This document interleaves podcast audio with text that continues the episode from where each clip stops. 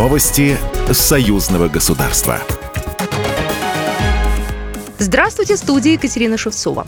Россия и Беларусь обсудили гидрометеорологическую безопасность союзного государства. Заместитель министра природных ресурсов и охраны окружающей среды Республики Беларусь Иван Приходько провел встречу с заместителем государственного секретаря Союзного государства Беларусь-России Алексеем Кубриным, сообщили в белорусском ведомстве. Стороны договорились продолжить двустороннее взаимодействие в целях ускорения прохождения процедур, необходимых для утверждения программы в рамках союзного государства и ее запуска.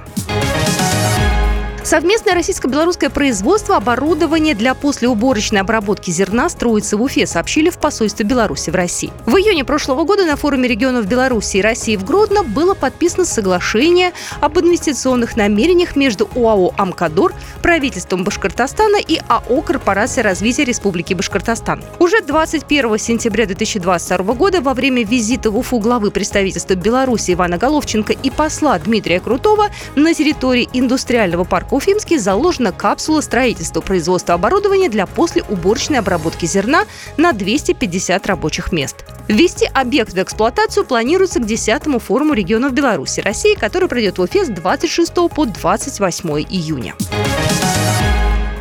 Участники видеомоста Москва-Минск обсудят перспективы разработки патриотических союзных программ и проектов. Мероприятие пройдет 31 января в Международном мультимедийном пресс-центре МИА Россия сегодня и в Национальном пресс-центре Республики Беларусь.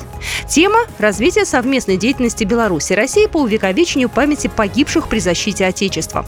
Главные участники мультимедийного диалога – представители профильных комиссий парламентского собрания Союза Беларуси и России. БелАЗ испытывает самосвал с российским мотором, работающим на газе. Об этом сообщили в пресс-службе предприятия.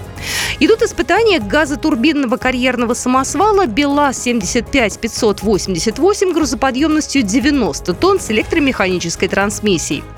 Сейчас самосвал проходит испытания в экспериментальном цехе предприятия. Согласно планам по заводскому полигону он должен намотать 200 моточасов.